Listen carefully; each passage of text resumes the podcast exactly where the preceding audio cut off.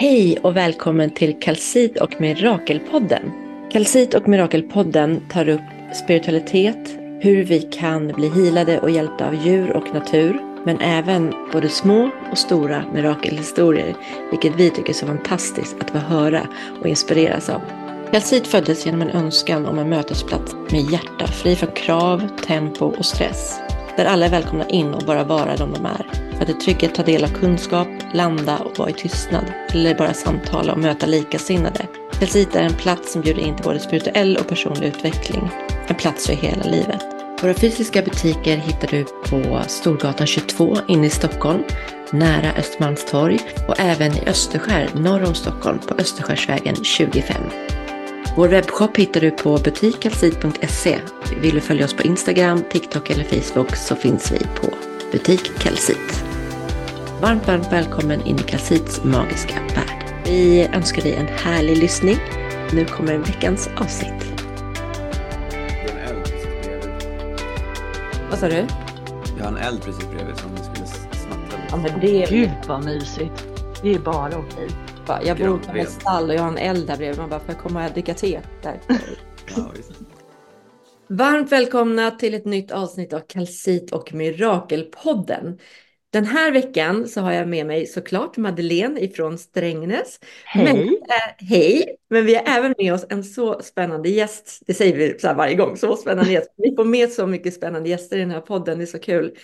Men det här, eh, den här veckan har vi med Adam Holm som jag fick äran att lyssna på på Yoga Games.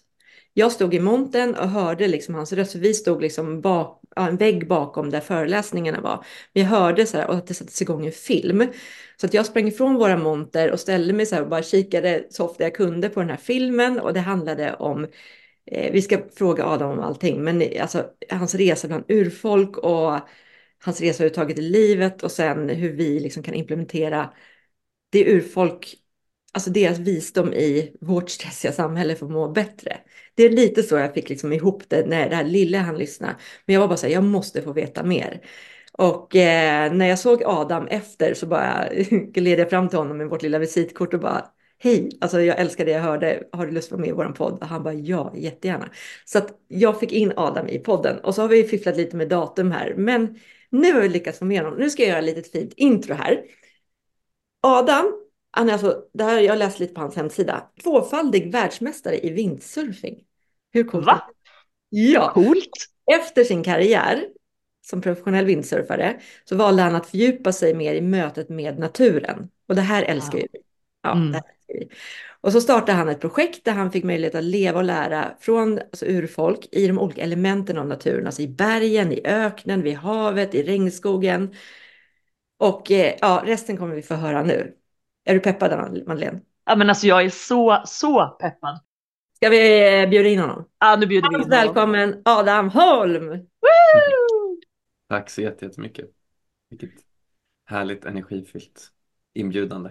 Jag tycker det här ska bli så spännande. Och när Sofia, vi, vi blir ju ofta så här båda två. Man ser eller hör någonting och så blir man så sjukt inspirerad och bara känner att det här är det vi vill sprida i podden. Det här är sånt vi vill veta mer av. Alla de här små delarna om hur kan vi må bättre? Hur kan vi lära från människor som har traditioner av kunskap om det här naturnära och hur det ger oss ett fint mående. Och vi vill ju bara sprida det i våran podd, så det känns som att du är klippt och skuren för att gästa oss och vi är så tacksamma för att du är här.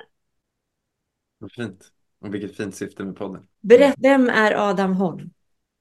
Oh, vem är Adam Holm? Den där lilla frågan. Ja, precis. Ehm, Adam Holm är en eh, person som sitter här nu.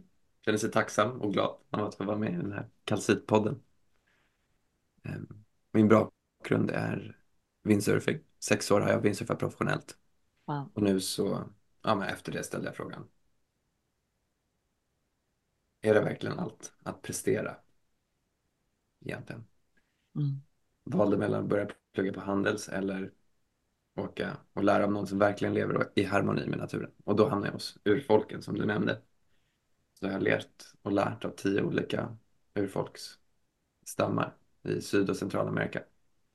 Wow. Och nu så är mitt, mitt mission och, det jag lever för att integrera det i mig själv och sen också dela det Och jag tror att det är därför som, jag, som du bjöd in mig. För att Mm. du såg den elden i mig och jag hör att ni har samma eld här på Kalsidpodden och podden också. Så det Mm. känns som en kul match. Tack. Ja, men vad häftigt. När, och så när började du surfa? Jag började surfa när jag var 12 år. Här i Sverige eller? Ja, precis. Så min familj kommer från, från skärgården, från Sandhamn Ah, Mm. bland annat. Och, eh, så, och min pappa windsurfade tidigare så lyckades jag köpa en windsurfingbräda på en auktion för fem kronor och så drog det iväg därifrån. Wow. Men jag tänker Adam, jag blir så nyfiken direkt. Det kanske är att spola för mycket framåt, säga till i Ja. så fall. Men jag tänker om man har Spola varit elit, ja men liksom elitidrottare, liksom tävlat då, varit så duktig som du har varit. Hur, och, och står där och karriären liksom, nu, nu ska jag göra någonting annat. Och tänker, ska jag plugga på handel? Det, den kan jag någonstans se i vårt samhälle, att den tankegången. Men hur kom tanken in? Eller ska jag åka till urfolket och lära mig? Alltså, hur, har du haft någon som har inspirerat dig? Eller hur kom den vinkeln in i det? Liksom? Det blir jag jättenyfiken på. Ja. Ehm, jag tror den största inspirationen är bara hur bra jag mår när jag får vara ute och hur mycket jag älskar att få vara det. Alltid, ända sedan jag var liten. Och, eh, och att se så här, men varför älskade jag vindsurfa? Varför blev jag så duktig på vindsurfa? Vann VM. Mm. För att jag älskar att vara ute i rörelse i naturen och gärna med goda vänner. Det är, så här, Mm. det är, min, det är min core.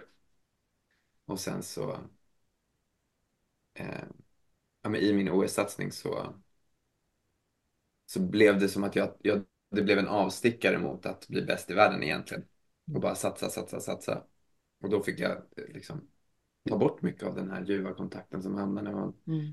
när man bara får vara i, i playfulness eller i njutning eller gemenskap runt en eld.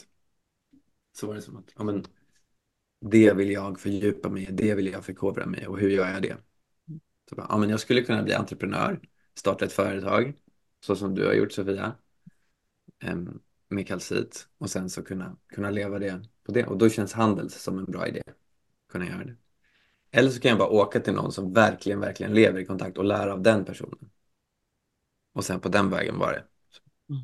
Då var det som att livet bara, ja men här är en person som känner en person, om du pratar med den personen så Ja. kommer det att, så, så bara, Ja, livet visade mig dit. Hur reagerade din omgivning? För jag tänker det är ju ett ganska stort steg från en OS-satsning och handels till att leva med urfolket. Vad fick du för respons från din omgivning? Minns du? det? Jag tror många, många som känner mig sedan innan och vet att jag, jag, jag, är, jag har varit nog hela mitt liv ganska extrem i det jag gör. Bara så här, ja men nu går jag för det här. De bara, men såklart, och du ska göra det. Och vissa, vissa eh, ställde ganska mycket frågor, men vad, hur, liksom, hur tänker du kring det och ja, Mm. lite så. Men du körde. Ja, jag körde. Vart åkte du först? Första stoppet var i Sierra Nevada de Santa Marta i norra Colombia. mm. Som också kallas för Corazón del Mundo, alltså jordens hjärta. wow. Och vad Ja. möttes du av när du kom dit? Minns du liksom känslan av så här? Ehm, vi kom dit, vi hade rest i två dygn och ehm, vi möttes av en familj, två barn, mamma och pappa och en åsna. Vad härligt. Ja, och, eh, och fick förklarat att nu, nu kliver vi in på sacred ground, Mm. tierra sagrada. Och, eh, och så här, ja, men, visa respekt, hänsyn, det här är ursprungsbefolkningens mark. Eh, och sen så var det en fyra timmars vandring upp till, till deras byrå, Los Arhuacos, som vi mötte först. Var ni de enda utifrån liksom som inte var ursprungsbefolkning som var där just då? Eller brukar de ta sig liksom an gäster? Em, de har tagit sig an gäster de här och vi kom med en läkare från Mm. Colombia som hade några andra i en grupp först. Så första dagen så var vi några fler. Som hon hade tidigare levererat läkemedel till, till Okej. den här stammen. Så, så det var våran väg in till första stammen. Mm. Och sen så när vi hade varit där i en dag så vi visste inte om vi skulle få stanna eller inte. Vi visste inte om vi skulle filma eller inte. Mm. Eh, eh, och så fick vi genomgå flertalet olika reningsceremonier. Och sen så ställde vi frågan till ledaren i byn. Hej, det här är vårat, eh, våran vilja, vi vill stanna, vi vill dela det här. Vi ser Mm. att det här händer i världen och vi skulle vilja lära oss av det och kunna dela det. Eh, skulle det vara möjligt för oss att få stanna här? Mm. Och han sa kanske. Så fick vi stanna en dag till och göra reningsceremonier. Och efter tre dagar ungefär så då fick vi ta fram kameran första gången och, och börja fota och filma och stanna. Där, där vill jag flika in, vi hoppade framåt lite, men ni åkte dit för att göra ett projekt. Eh, och du säger vi, vilka var det som åkte? Ja, jag och David Salberg, min bästa vän och kollega. Broder. Han är inte wow. blodsbroder, men brother from another mother. Som man säger. Ja, men och ni vill liksom göra ett projekt att, just som du säger, filma och kunna dela mer av deras visdom. Och det här visste ni redan sedan innan ni kom dit, liksom att vi vill lära och vi vill dela det här, eller hur tänkte ni? Ja. ja, men som jag sa innan, så här, ja, men jag vill lära av någon som lever i kontakt. Mm. Så det var min, det var liksom kärnan i projektet Love Like Nature som det heter. Och så bara, ja men det är det här som jag vill göra. Och så skickades jag på den resan. Och sen så när möjligheten eh, uppdagades, då frågade jag David, hej, jag ser att jag vill göra det här. Och David är min vän och också film, han är filmfotograf, jätteduktig Ah. Eh, skulle du vara intresserad av att följa med och dokumentera det? Mm. Och då så sa han ja. Så, han, så det är han som har filmat och fotat dokumentärfilmen Love Like Nature som numera är en prisbelönt dokumentärfilm som, som vi sprider med de här workshopsen och anledningen till varför vi möttes på Yoga Games, du och jag. Yes. Så otroligt vacker film och jag skulle bara vilja sitta i soffan lugn och ro och Mm. hela, för nu sprang jag ju mellan kunder och såg små snuttar av den för den var på, på scenen där. Eh, men vi, vi kommer tillbaka till den, jag ville bara flika in så här hur, när du sa vi och hur att ni hade kamera med er liksom. Men då, då fick ni, i alla fall- ni fick genomgå en, en eh, flera dagars reningsceremoni och sen släpptes ni in mer och mer i, i deras liksom gäng. Exakt. Och de är, de är väldigt skeptiska, alltid. Vilket är förståeligt med tanke på Mm. hur de har behandlats genom, genom tiden. Mm. Hur Så bodde i ni? bör- början fick vi bo i tält i utkanten av byn, första tre dagarna. Och sen så efter de här tre dagarna när vi blev godkända att få stanna, då fick vi flytta in hos den här familjen som hade mött oss med åsnan eh, och vandrat med oss upp. Och då fick vi bo i, ett, i, en, i en hydda där vi satte upp vårt tält ändå. Det fanns så mycket farliga djur och myggor och allt möjligt. Det måste varit en omställning från det livet som ni lever hemma. Liksom. Ja, verkligen. Men det var helt fantastiskt. Alltså helt, helt, helt otroligt. Verkligen. På vilket sätt, vad var det som slog er mest liksom, när ni kom dit? Vad var skill- den största skillnaden? Jag förstår att allt var skillnad, men liksom, Ja. vad var det som var det här wow? Ja, men platsen heter ju Jordens hjärta Mm. enligt den här, de här. Så de ser den som, eh, på fullt allvar. Så, alltså det, kärnan i varför de finns till som liksom, etnicitet på den här platsen är för att de ska ta hand om jordens hjärta. Och de ser hela kroppen, så, hela, hela jorden som en kropp, precis som vi människor har en kropp. Och hjärtat är då den här, det här området som är en bergskedja och varje del är helig på olika sätt och har stark betydelse och talar till dem. Och, och platsen är väldigt speciell också för att det finns, väldigt nära finns det öken, väldigt nära finns det hav, väldigt nära finns det även en topp där det finns glaciär uppe på. Mhm. Eh, och också, den är ett otroligt levande platsen liksom, med sådana här uh, idylliska vattenfall som rinner på olika platser. Och man ser den här glaciären där uppe men där vi lever så är det tropiskt och varmt. Eh, och, eh, Wow. och långt ifrån civilisationen. Och, ja. Ja, men så det är speciellt på många sätt att leva, leva så. En väldigt vacker stillhet samtidigt som att det finns väldigt mycket liv. Mm. Som, som ganska snabbt eh, jag blev helt tagen. Ja. Mm. Kan tänka mig det. Och sen fick ni börja filma i alla fall. Och vad, vad fick ni mer därifrån som du liksom känner att shit, det här skulle vi behöva lära oss mer om i det här, vårt samhälle? Mm.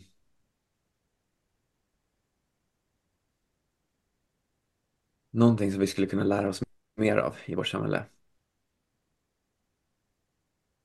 en intressant aspekt var när vi började filma, var så här, jag ställde en fråga. Eh, hur resonerar du till den här aspekten av ditt liv? Mm. Hur eh, har du ett minne av den starkaste ögonblicket av kärlek i ditt liv? Eh, då kunde han säga nej, som vi intervjuade. Mhm. Vad menar du nej? Mm.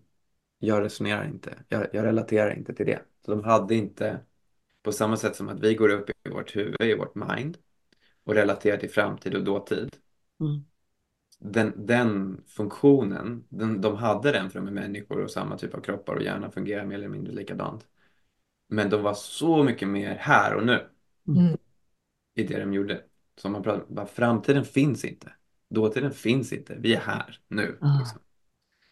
Ehm, så låt oss prata om det. Låt oss relatera till det. Låt oss fokusera på det. Och vilket gjorde att de var så mycket mer mjuka i sina kroppar, så mycket mer här, så mycket mer om vi gick på en vandring längs med berget istället för att sätta sig ner och ta upp telefonen och scrolla så, så liksom kunde de sätta sig ner och bara, men bara gå till sitt varande. Som hade en sån kontakt med sitt varande. Som jag tror, min gissning är att nästan alla som lyssnar på era podcast, Kalsit eller kommer till er butik har en sån typ av längtan. De förnimmer att det finns ett djup i dem själva. Alla människor har ju det här djupet. Mm. Varandet eller anden eller vad man nu vill kalla det. Hjärtat. Som de, de hade liksom en jättetydlig kontakt med väldigt naturligt. Mm. De var på det sättet lite mer som, som ett djur. Mm. Ja, jag tänker också, för de är ju verkligen bara i nuet hela tiden. Och det är Ja. därför vi mår så bra runt dem, tror jag.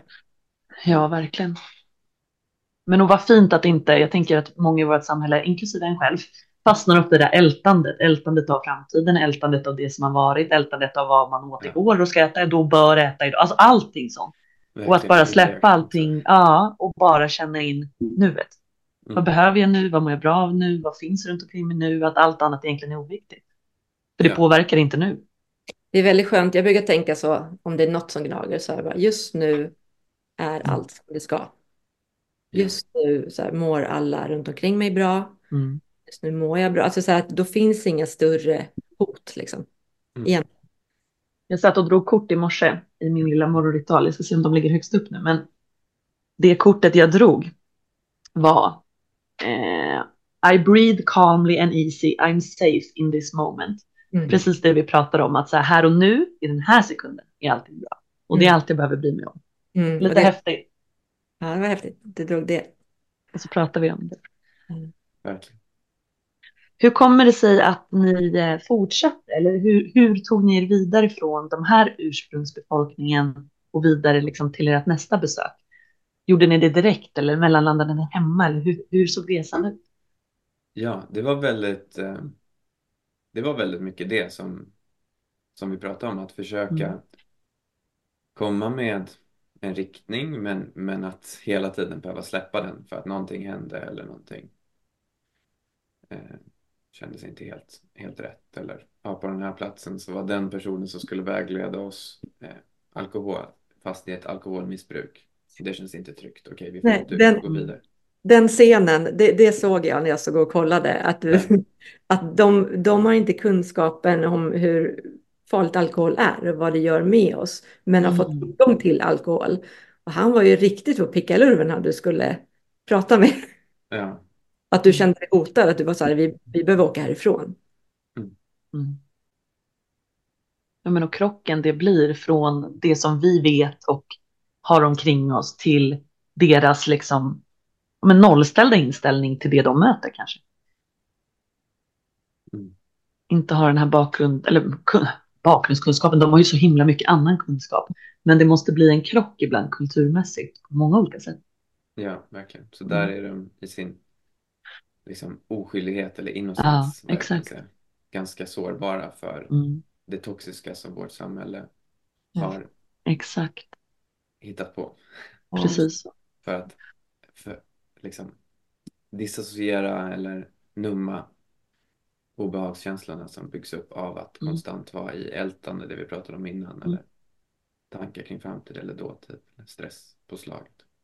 Men var det ett stort problem där, känner du att det har kommit in alkohol och de... Ja, det skulle jag säga. Det är, det är ett stort problem. För generellt för alla urfolk från vad jag har hört och förstått också när jag pratat med andra som har mött att, att det blir det är svårt eh, med integreringen mellan ett urfolk som Mm. lever mer i kontakt med naturen och sina förfäders visdom och som integreras in i vårt moderna samhälle med alkohol, socker, skärmar. Eh, ja, det som är lite mer toxiskt i vårt samhälle. Ja, men jag kan tänka mig också, har man en inställning av frid och vänlighet som jag upplever att du uttrycker att de har och det här lugnet och nuet så kanske det också är svårt att se det som vi har blivit tvingade att lära oss konsekvenstänket långsiktigt och hur man ska ta sig an de här toxic sakerna som vi utsätts för. Är man här och nu och får tillgång till det här och nu så kanske man tar sig an det med samma hjärta och själ och lust liksom utan att veta kanske det långsiktiga perspektivet eftersom man inte är van att leva så. Kan jag ha rätt i Mm. det? Mm. Verkligen. Mm. Vad besökte ni efter det här urfolket? Var tog ni er näst? Ja, nästa, nästa var till Amazonas. Wow. Och hur var det? Vad Det var jättespännande och utmanande. Ja. För mig ganska läskigt också. Ja. Var det liksom Amazonas djungel? För det är det jag ser framför mig. Ja, det var Amazonas djungel. Ah! Till Amazon. Jag bara kände så här, ho, ho, vad läskigt. Ja, Hur, eh, hur tog ni er dit från där ni var i Colombia? Ehm, hur vi tog dit, det var genom flyg, buss, båt, fyrhjuling, Oj. vandring. Ehm, ja, väldigt många olika färdmedel blev det. Mm. Det, var ganska, det Wow. är ganska komplext oftast Mm. att ta sig till någon som, en by som lever off, off the grid på det sättet. Hur kom ni in i deras gemenskap? Vad var liksom, eh, ja, vem öppnade dörren in där? Ja, då, då så var det en kvinna i Bogotá som, som var liksom som en, hon, var, hon blev som en moder till vårt projekt. Eh, och eh, så hon hjälpte oss komma i kontakt med en, en man från Ticunas, Los Ticunas som lever i Amazonas som connectade oss med en guide och eh, ja, men så på den vägen så fick vi pussla och prata och liksom någon som hade en telefon och så fick vi komma dit till en plats som heter Puerto Nariño som blev våran utgångspunkt. Där fyra olika urfolk lever relativt modernt. Alltså de har, de har kontakt, de har el, de har liksom och sen så Mm. blev det våran bas Mm. utifrån där vi fick eh, åka ut. Och från Puerto Nariño så fick vi komma till Los Huitotos och en man som, som kallar sig Henry, vilket är hans eh, liksom moderna namn Mm. Och, eh, och som var en stamledare för Los Huitotos i Amazonas. Vilket, vilket var en av mina största inspirationer från resan. Varför kom det att bli en av dina största inspirationer? Vad var det du liksom blev? Vad hänförde dig? Han hade ett hjärta av guld. mm. Och med hjärta av guld så menar jag han levde för kärleken för naturen och sitt folk på ett Mm. sätt som, som jag sällan, sällan ser. Mm. Och eh, Hur, det var hur, väldigt, väldigt berörande. Och På vilket sätt? Hur var han liksom mot sitt folk och mot sin natur? Han eh, berättade för mig om hur, hur det var att stå upp för Mm. naturen och folket i Amazonas. Eh, och hur många av hans med liksom, bröder som hade blivit lönnmördade Oh. på grund av att eh, det, naturen är en resurs Mm. eh, på många sätt men, men för företagen så, så finns det sätt då att ha olika plant, eh, liksom odlingar och palmolja eller vad det nu kan vara. Mm. Kokainodling kan det också vara i Colombia. Ehm, och eh, om man då som eh, ursprungsbefolkning står upp för naturens rättigheter så kommer man vara ett hinder för ett företag att ta det. Så då finns det då organisationer som ser till att plocka ner alla de som står i vägen för ett företagens framfart. Som man säger. Så han berättade om ett tillfälle när han hade blivit eh, eh, liksom torterad av en sån här paramilitär grupp som man kallar det. Och eh, ja, men nersänkt i vatten med en sten runt halsen. Och sen Äh, så eh, berättade han hur han då efter det tillfället typ trodde han var död men hade, Mm. hade fått hade, hade bara känt att så här, det jag gör är helt rätt och helt Mm. sant. Och, och jag bara det är det här jag ska göra. Mm. Han blev mer peppad till att det här var rätt väg att gå och stå upp för. Liksom. Ehm, jag vet inte om jag skulle säga mer peppad, mer bara, mer bara Bestämd. så här, bestämd. Så här, Mm. det, här, det är det här jag ska göra. Mm. Så det var inte så här, det är det här jag ska göra. Han var inte liksom Nej. aggressiv eller arg i det, Nej. utan han var bara så här, boom, här, det är det här jag ska göra Mm. och, och det är det här jag vet är rätt. Mm. Det är det här som är min riktning. Mm. Ehm, så det var väldigt, väldigt inspirerande att se någon som bara så här, det här är min riktning, det här är mitt purpose, det här är mitt mission Mm. och det här jag kommer göra. Och om Oavsett. jag dör imorgon så är det, I'm, I'm totally okay with that. Mm. Ja. Jag minns ju också att jag såg eh, eh, den här snutten av filmen där på mässan. Ja, ja han är med i filmen. Ja, Mm. han är med i filmen. Mm. Okej, och vad, hur bodde du där med dem? Hur bodde de? Liksom, var det ganska liknande känsla som där uppe i Colombia eller var det liksom helt annorlunda eh, vardag, om man säger så? Det var väldigt likt, Mm. väldigt liknande. Hyddan, gemenskapen Mm. tillsammans, naturen. Jag tänker just Adam, när man har mött så här många ursprungsfolk, vad skulle du säga är det som är just den här, men, vad ser du för samband mellan, vad är det de har på alla de här ställena som vi bo- borde liksom lära mer av? Finns det någon röd tråd du kan se som är så här, det här är varför de liksom mår så bra som de gör, det här är det jag verkligen vill ta med mig, eller är det mycket som skiljer dem åt? Är det här och Ja, ja, det skulle jag säga. nu? Mm. Att det är kärnan här och nu. Den stora klyschan. Ja, Mm. Det är det som liksom är. Ja. Mm. Var, det är en klyscha av en anledning för att det är så pass sant. Exakt, Så att, så att folk säger det. Men här och nu, ja, vad betyder det egentligen? Ja. Så Ja, det låter som att det och den här naturnära livsstilen liksom, verkar det också finnas. Mm. Man är i ett och tar, liksom, får vara i energierna i naturen så mycket. Mm. Mm. Och vad, om man, vi som bor i det svenska samhället då, hur kan man, för de Mm. som lyssnar på den här podcasten till exempel, eller mig Mm. själv eller er, så betyder det för mig att hur kan jag minska på stressen och pressen som gör att jag är i ältandet av historien och framtiden. Så att jag kan, kan landa mer här och nu. Mm. Och här, och här kommer jag till det som, som jag jobbar med idag då, Mm. som har funkat bäst. Vilket är nervsystemsreglering. Så förståelsen av att Mm. här i samhället så lever vi konstant i en väldigt hög stressnivå. Och i vårt nervsystem så är det en växel i nervsystemet som är fight and flight kopplad till. Så där är vi inte, där är vi inte wired till Nej. att vara i kontakt med helheten, i, att vara i kontakt med naturen på samma sätt. Utan då är det mer, vi ska, vi ska överleva. Liksom. När vi hamnar i det stresspåslaget som jag tror många kan likna sig med. Då, det är då vi går upp i huvudet och börjar, mm, tankarna börjar snurra. Så hur kan vi Jag har min mer Triangel, triangel? ja, eh, att, alltså drivhot och eh, återhämtning. Mm. Ja.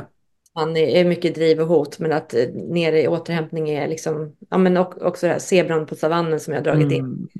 Som jagade och liksom ja, lejon och så, men när de kommer undan lejonet så ställer de sig och betar.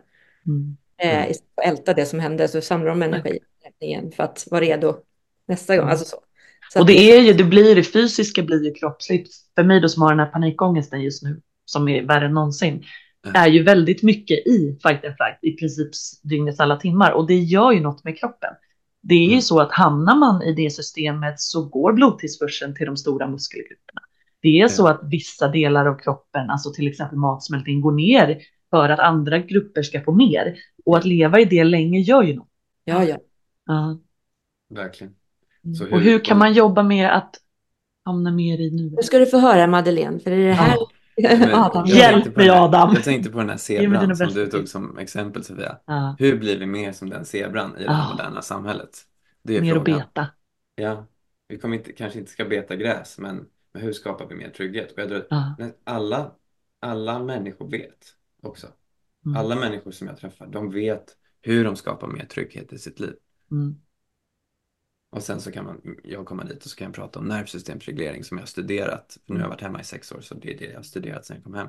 Och så kan jag säga, ja men det finns de här triggerpunkterna och det finns den här vagusnerven och så finns det binjuren och så kan man reducera ner kortisolet och liksom Mm. säga den här fakta. Men någonstans, alla som lyssnar på den här podcasten, ni som, liksom vi som är med, Mm. Sofia, Madeleine, att vi vet vad som skapar mer trygghet. Vi vet att mår vi riktigt dåligt och känner ångest och sen ringer vi en riktigt god vän som vi vet kommer Mm. lyssna och så går vi ut i naturen och så pratar vi med den vännen. Det kommer kännas bättre på något Mm. sätt, mer eller mindre 100 procent. Mm. Så, så det är väl den, den num, nummer ett, liksom. skapa mindre stress, bli mer som en betande zebra på savannen. Mm. Genom att, Ja, men och bara kontakten med, förlåt Adam, bara kontakten med naturen eh, märkte jag i somras. Då hade vi en eh, jordningscoach med i vår podcast. Han pratade Mm. mycket om att jorda sig. Mm. Och jag började ju liksom slänga av mig. Jag, jag har alltid varit en människa som hatar att strumpor. Jag har nästan aldrig det så länge jag inte behöver. Liksom.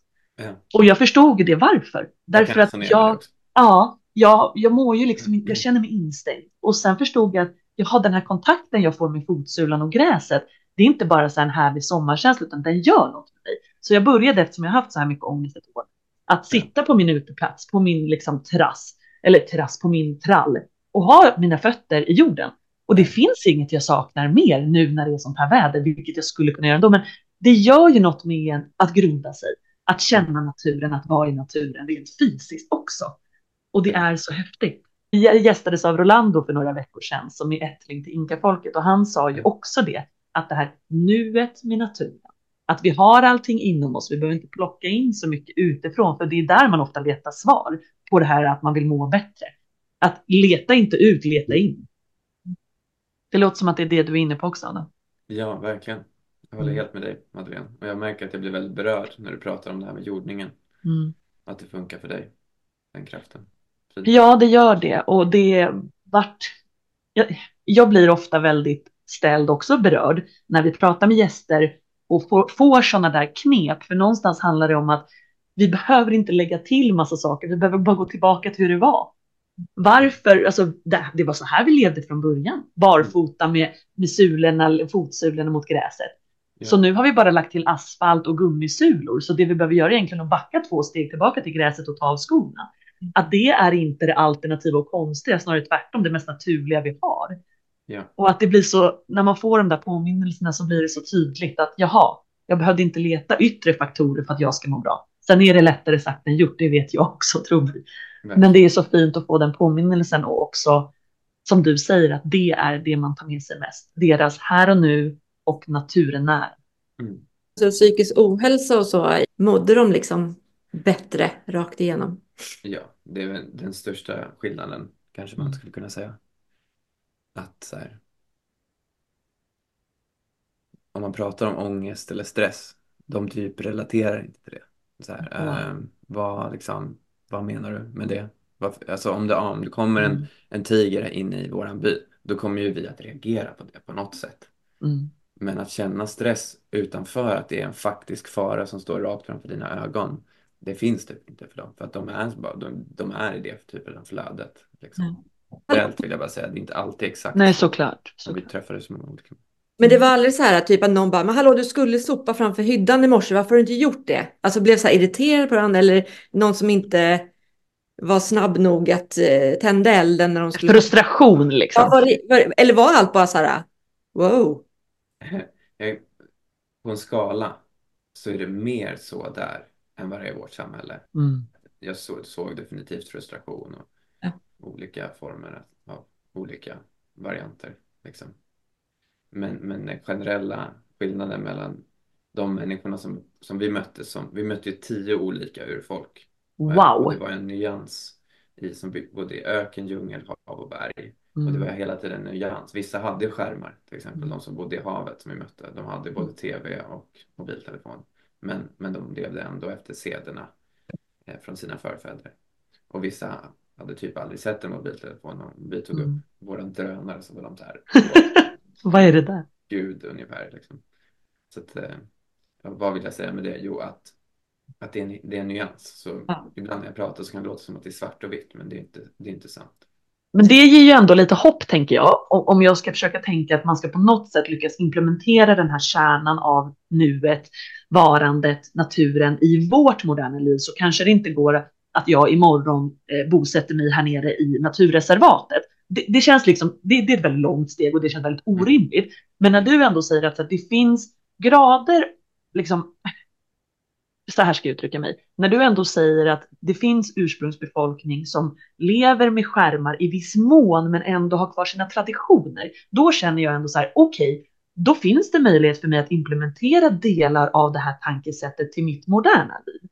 För om jag ska tänka mig att så här, hur ska jag få in inka-folkets alla visdomar i mitt moderna liv så är det ganska stort kliv. Ja. Men när man ändå ser att så här, det finns de som lever liknande men också har en touch av det moderna så känns det mer som att okej, okay, då kommer jag ju också kunna plocka delar ur det här och faktiskt implementera i mitt liv. Att det känns lite mer nåbart. Förstår ni hur jag tänker? Nej. Det ger lite hopp. Mm.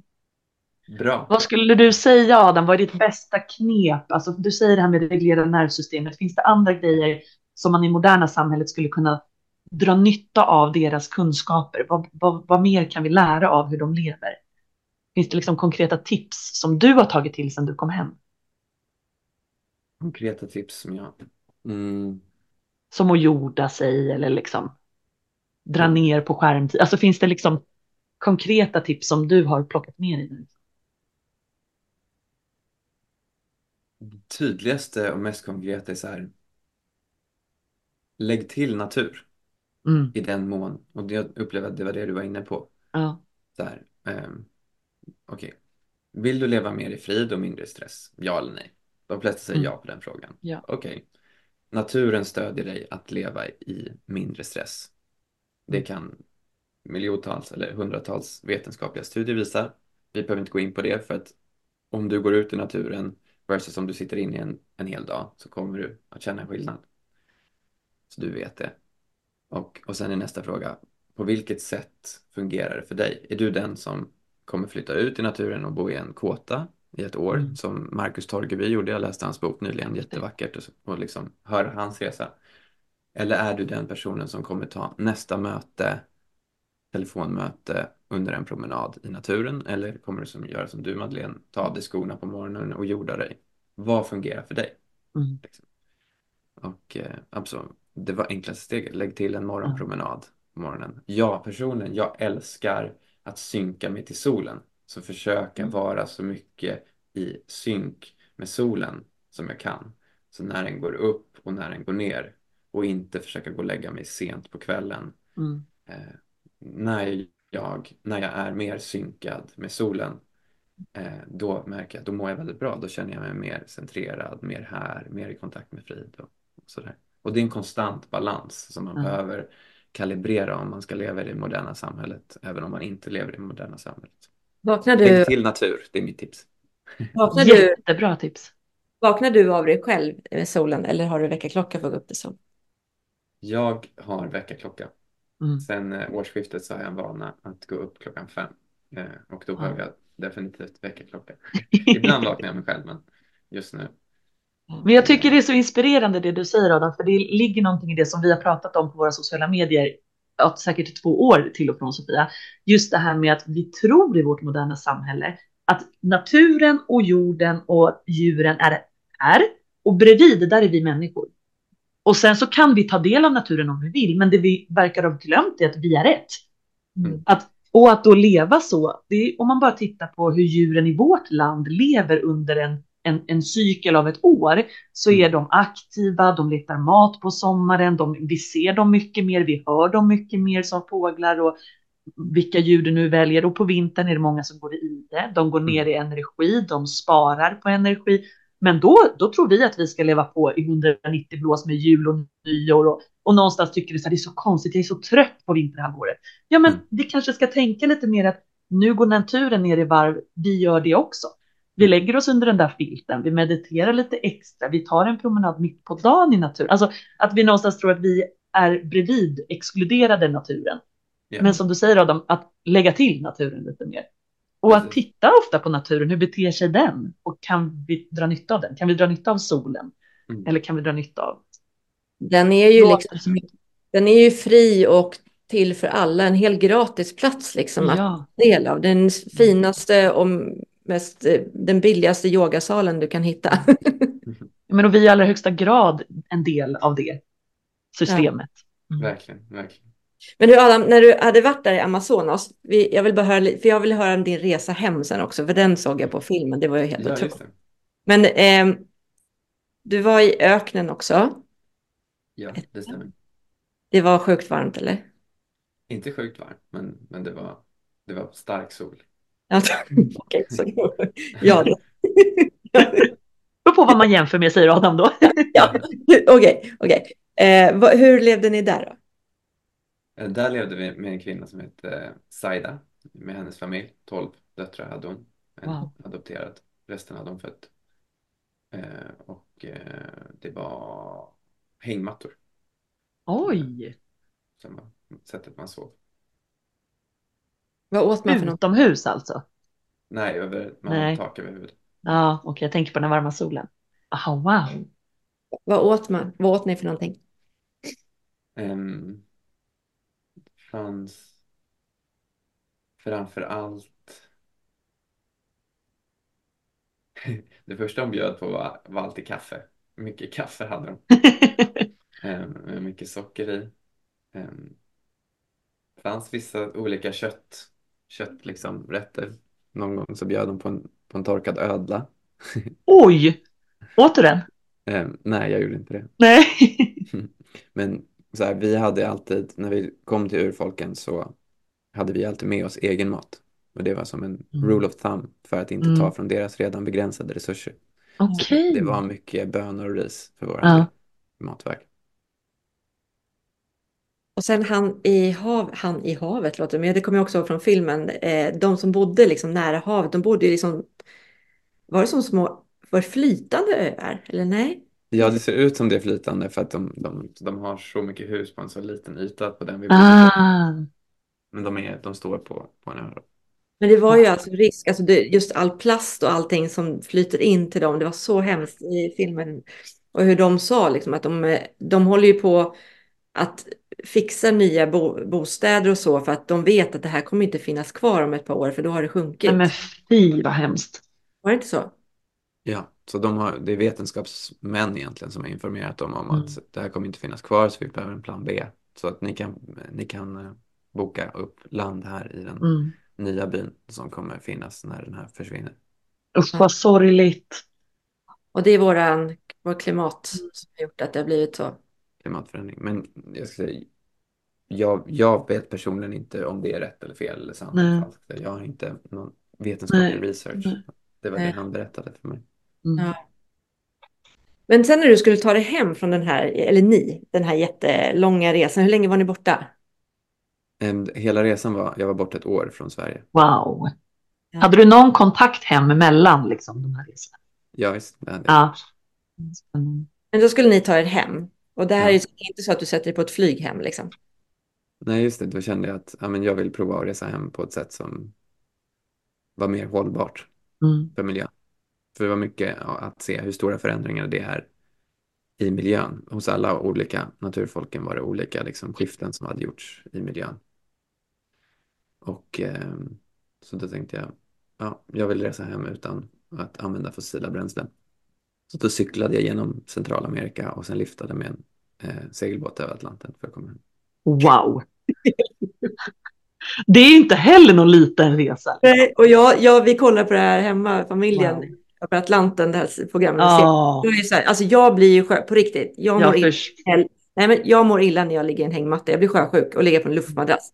Jag hade aldrig, alltså det verkar så häftigt, men jag hade ju aldrig klarat Atlanten. Alltså då hade jag ju legat grön i... Men också liftat. Det var alltså någon du inte kände som du kände. Jag åker med dig över Atlanten. Ja. Du och jag och så hoppas jag att du är en reko. Vem var det du åkte med? Vad visade det sig vara för person? Ja, det var en riktigt spännande filur. Ja, det är det jag tänker. Han skulle, segla, han skulle segla själv egentligen, eller?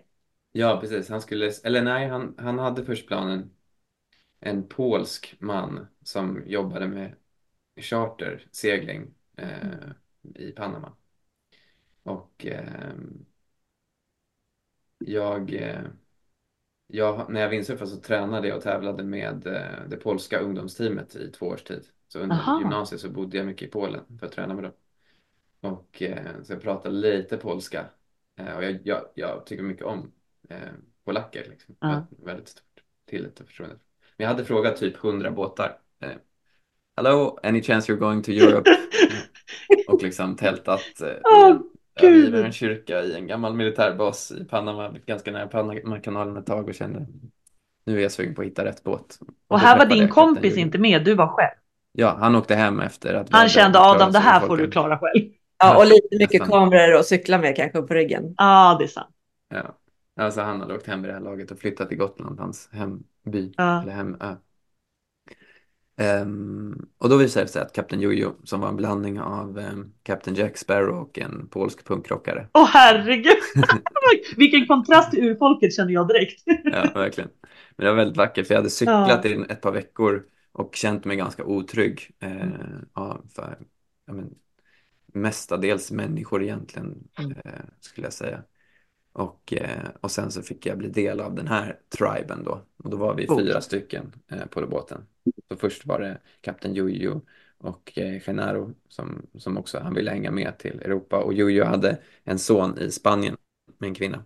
Så han, han, flyttade, han levde på sin båt så han skulle flytta sitt hem och, och bosätta sig i Spanien. Coolt. Så då seglade vi tillsammans. Och en annan svensk kille, det var kul Wow. för han kom också förbi där. Så slutade det med att han anslöt sig till crewet som heter Björn. Åh Det gud vilket gäng, vad härligt! Riktigt radargäng seglade tillsammans. Tog eh, Mm. två månader att segla. Oh, för det var ingen, stor, Wow! Vad sa du? det var ingen stor båt. 42 fot. Jag tänker, men om man ser det här, ser det här programmet igen, de har, de har en jättestor segelbåt. Var det här mer normalstor eller, eller 42? Vänta, 32 tror jag jag har seglat med. Ja. Nej. Jag kom på att jag aldrig mer skulle segla i mitt liv. Det var då du vart grön i ansiktet eller? Men jag fick uppleva otroligt, det var i Adriatiska havet. Vi upplevde delfiner och så här som var med segelbåten. Det var jättefint. Men jag mådde ju inte helt hundra, nej. Men, eh, ja, för, det är inte en jättestor båt i alla fall, så då tar det ju längre tid såklart. Ja, precis. Och man brukar säga inom situationstecken fel väg att segla Ah, okej. från Karibien till Europa. Och rätt väg är mer från eh, typ Kanarieöarna till eh, Mm. Karibien. Då är det Ja. medvind hela vägen. Så vi hade ganska mycket motvind och ingen vind. Och, och vi använde typ inte motor alls. Så vissa dagar kunde vi bara ligga helt stilla och guppa. Eh, Men snacka om att du kanske fick träna på ditt varande i nuet då. ja, Att precis. Det jag kan jättefint. inte påverka den här situationen. Ligger vi här och guppar i tre dagar så ligger vi här och guppar. Ja, så det Men känns ju ändå- djupt, Mm. integrerande av det jag hade fått Ja. vara med om. Att segla i två månader över Atlanten. Jag Ja, är jätte, ja. jättetacksam över allt det utmanande och vackra som jag fick vara med om på Ja. den resan. Men ändå så här, jag tänker två månader just med vatt, sötvatten och mat och så där. Det gick liksom ändå få med sig allt det. Ja, vi hade ju jätte, jättemycket packat i proviant och vatten och sådär. Så, men seglatsen gick så att vi seglade över Karibiska havet från Panamakanalen till, till Florida. Och där stannade vi och fyllde på. Mm. Det var inte tanken att vi skulle göra det, men det blev så för att vi eh, fick en kaptenen fick en krok i benet som blev inflammerat så vi Ah, var tvungna okej. att ta ett nödstopp där. Ja. Vi skulle egentligen till Bermuda. Men då stannade vi i Florida och sen seglade vi från Florida till Azorerna och sen från Azorerna till Portugal till fastlandet. Ja. Häftigt. Ja, vi skulle egentligen till Bermuda, va? Ja, vi tar den förbi triangeln där också. Ja, jag kände direkt bara va? Du, Oh, ni, ni struntar i det, det så?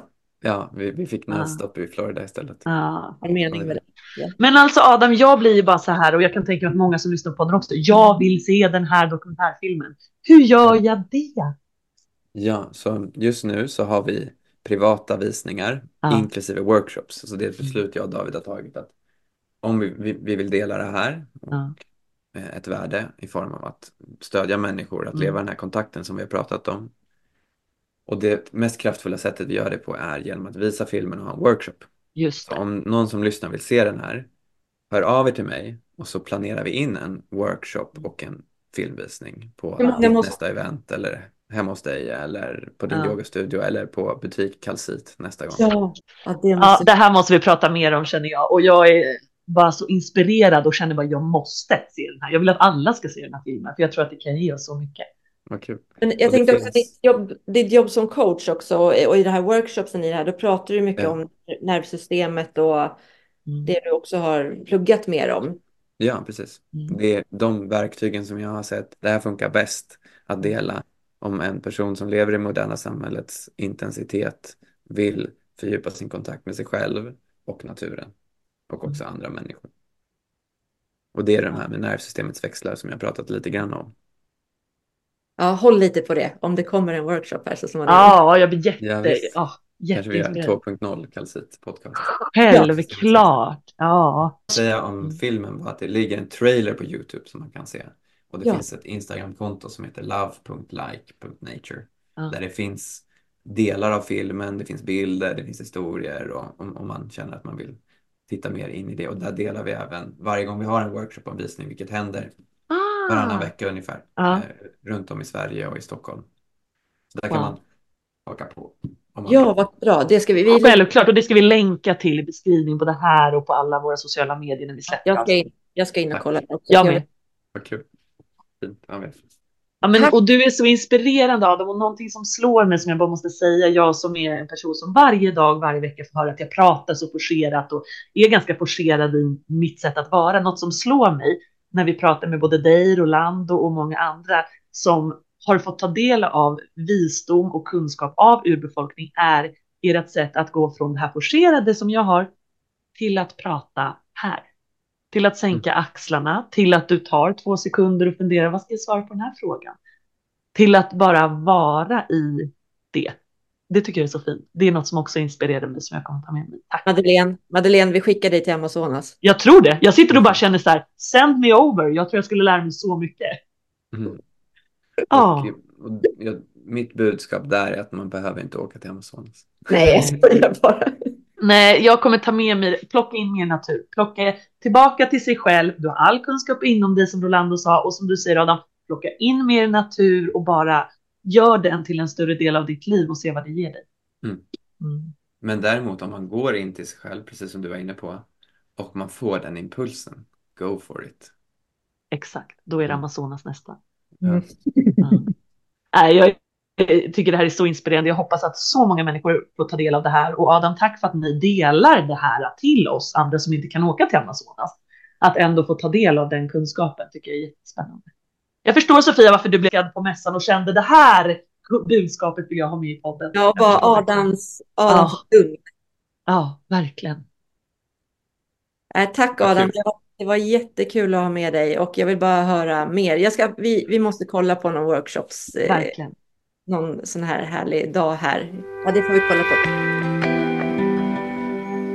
Adam, jag vet ju faktiskt att du håller ett jättehärligt retreat snart. Berätta mer om det.